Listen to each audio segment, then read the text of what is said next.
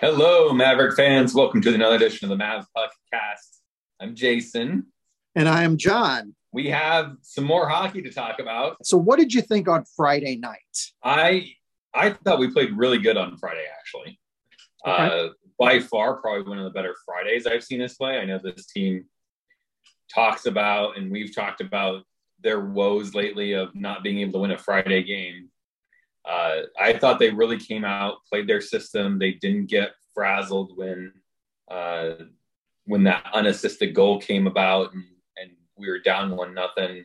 You know, really early in the first period, I kind of worried right then that you know things would kind of get away from us, but we settled into it. We we drove play. I think we outshot them significantly in the first period of Friday's game and there were there was a lot of quality opportunities. I think that's something we don't really touch on a whole lot, but like there's a difference between you know a game where you have 50 shots on goal and they're all from the perimeter versus a game where you have you know 20 shots on goal and they're all from the slot. Like that's that's an entirely different analysis, but you know we had high danger chances and it just seemed like we didn't really have the puck luck and you know we get a late goal in the power play on Friday, and that I think, at least for me, kind of eased my concern. I was like, you know, we're in this. We're playing well. We're tied. We're going into the second. We're on the road. We're playing a you know a really quality road game. I just it just sucks that it, it ended up the way it did on Friday, and you know we came out in that second period and just started chasing and some bounces didn't go our way and we ended up down 4-1 yeah, two of North Dakota's goals came uh, when Mark Senden came out of the box on Friday nights. Um, and it was that the first North Dakota goal that you're talking to was basically a three on one. Um, if you look at us, and I took some notes on this, that's why I'm, I'm looking down here at my phone, but we had two good opportunities in the first 10 minutes of the second. Uh, and that and that's really I think what you were talking about was some of the good quality shots. You know, a lot of people talk about out shooting an opponent, um, and, and a lot of times it's not significant if you outshoot them by five or six shots. I think we outshot them overall in the game 27 to 20. Uh, but it's the, it's really those good quality opportunities that that as a fan you notice because because you can outshoot you know a, a, team 34 to 17 but some of those shots are you know are basically uh, taken with the equivalent of a nine iron and put up and uh, they hit the net behind the goaltender so you have those moments it was one of those games where they did have opportunities. Ultimately, their Friday night woes continued, and it was just kind of frustrating to see. Uh, you don't like to, you don't like to have that. You know, it was tied up after the after the uh, first period, but it was really the second period that belonged to North Dakota, and uh, and ultimately we couldn't recover. So going into Saturday night, obviously I picked a North Dakota sweep, but how did you feel going into that game? I wasn't sure uh, that we would be able to uh, recover and get it going. And, and, honestly, during most of the game, I thought we played well. And ultimately, I think it was the, it was the freshman Davis Pennington who hadn't played on Friday night who comes into the game and he gets a goal 543 into the third period. He gets that goal and it's two to one at that point, and that really seemed to change the fortunes for our team. Suddenly, it felt like the wind was at their back. They had momentum and they started playing much better hockey. Yeah, going into the third, I know I would expect at least that the coach probably in the locker room said something to the effect of, you know, we're we're down two going into the third. Divide the divide the period up. You look at it into three segments. That first five minutes, the next ten, and the last five. You know, if you can put a goal together in the first five and the second ten, you know that's a that's a recipe for getting back into a game where you're down, right? And that's that's what we did you know, we got that first goal pretty much in the first five. I mean, slightly out of it, but you know, really close to it. They pushed pretty well coming out, and I think that's what we kind of needed to see. I mean, going into the night, I was I was hopeful that we come out the way that we came out Friday, and we'd have just some better luck with some pucks and might be able to get you know get that that lead and have that momentum. Um, when we didn't have it in the second, I still thought like we're only down one, you know, we'll be okay. The power plays just, I mean, just killed us. That goal, I think, really took the wind out of their sails. I, it seemed like a different team in that like second half of the second period. So I was actually kind of concerned going to the third lane. Are they just going to pack it in or not? I was concerned going into that third period, certainly being down two to right. nothing. And then, like you said, it's that momentum in hockey is a it's a weird thing because when you have it, like you ride it as long as you can. When you don't have it, it seems like it's the one thing you can never seem to get. Like it's really hard to snatch momentum, especially late in the game. Uh, and you could just tell the energy on the team, like the drop of the puck after Pennington's goal. And I was like, it's a different team. Yep.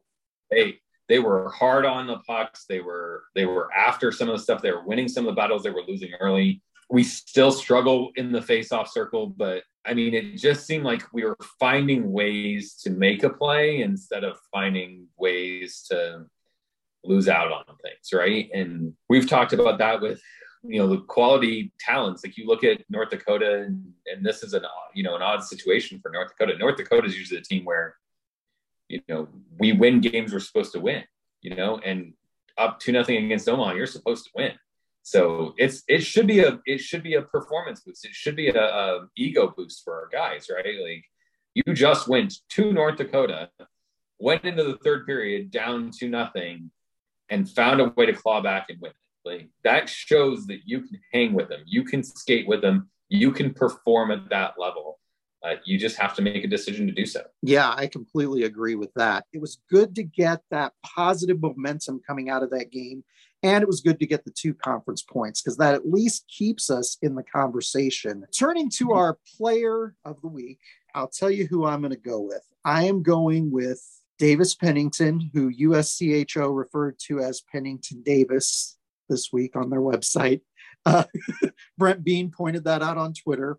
So I thought that was kind of interesting. But his goal, five minutes, 43 seconds into the third, was key for UNO getting back into that game and salvaging something out of this series. I've, I've been impressed by him this season, and uh, maybe not a statistical giant like some of the other guys, but his participation was uh, important on Saturday night. It was good to see him in the game. Well, I really like the setup by Weiss on that play. I really think that his vision set that up and it, just really good finish by Pennington. That was that was a good play.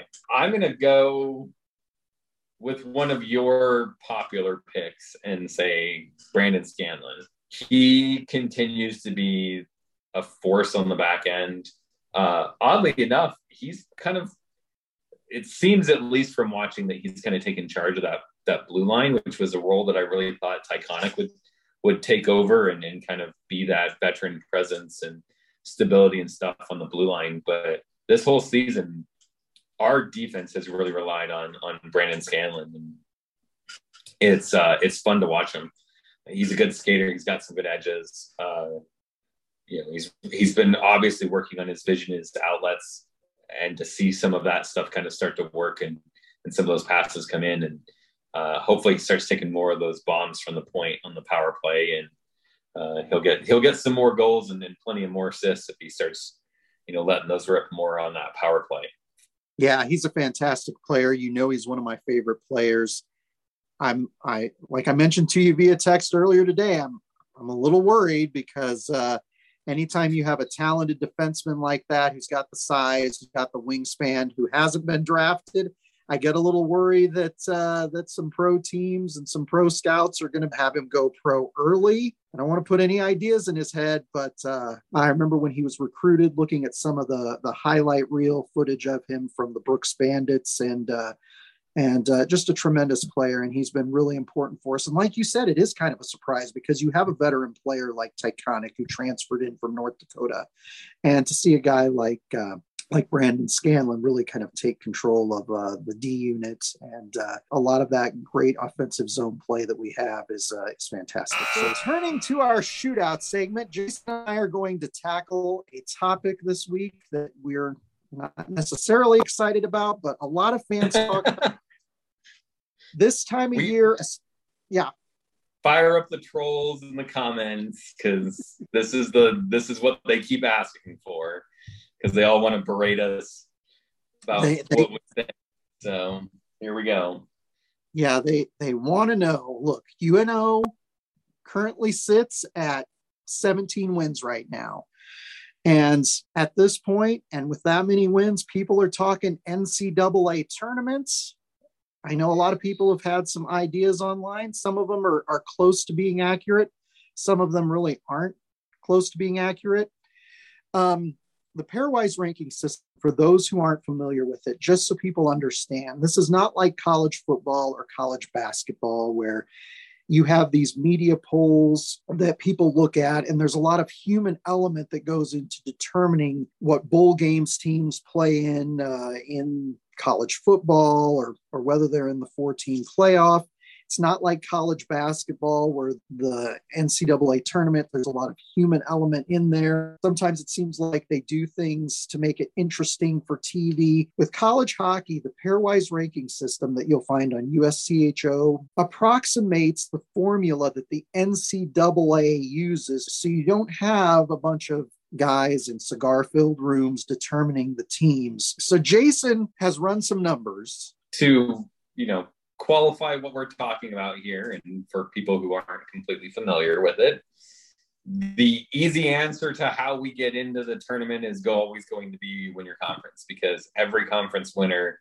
automatic bid. Because of that if you're assuming that we don't win the nchc tournament and we don't have the automatic bid uh, after that you always have to assume that there's a team that wins the conference because there's a couple conferences out there where the winner of their conference is literally going to be the only team in their conference that gets in, and they're probably outside of the top 16 in the pairwise.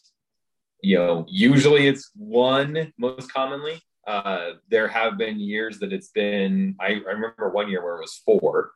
Uh, so it could be a, a, significant number if you have a lot of upsets in those conference tournaments uh, that could could change things. But realistically, I was looking at it saying if we're going to make it as an at-large bid, we have to be at least 14.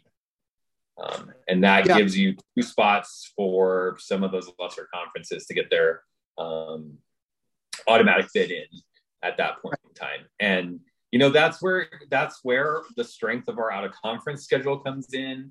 Uh, that's where a lot of the the play in this too. Like uh, the other thing that that I did when I did this is I assumed that for the rest of the season, the higher seed wins every time, right? And there's going to be upsets in college hockey, and that's going to change the math slightly.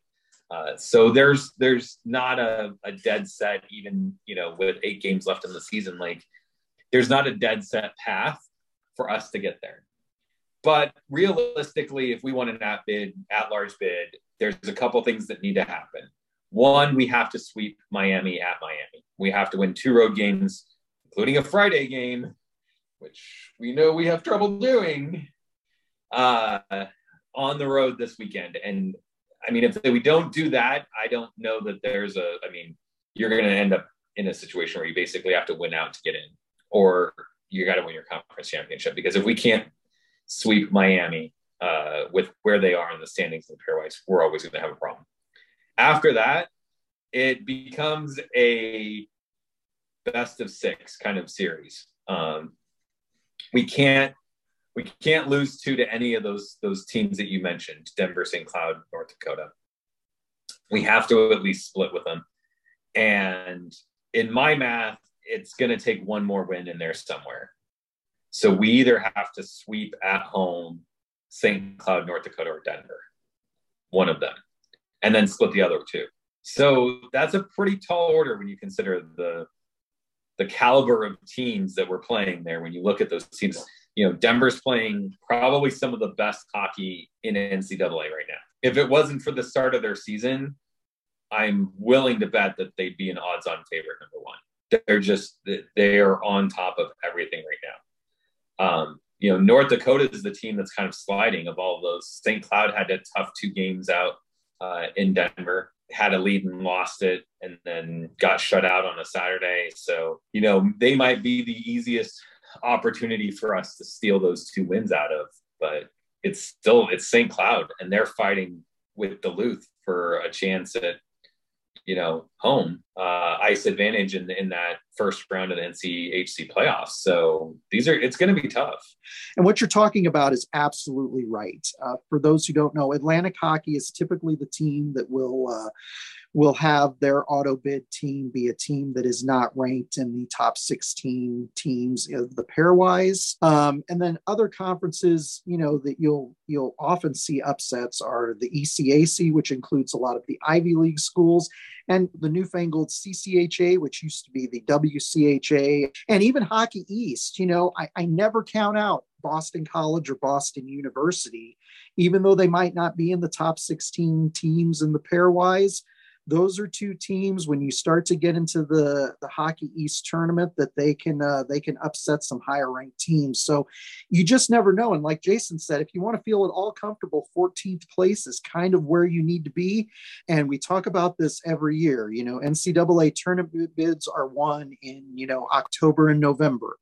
I know uh, a lot of people don't think that, but yeah, interesting stuff uh, it'll be interesting to follow as as the as the games dwindle and things start to narrow a little bit we'll have an even better picture. Because like you said it's the the tendency is to have uno upsetting teams but have all the other teams in college hockey that are supposed to win winning.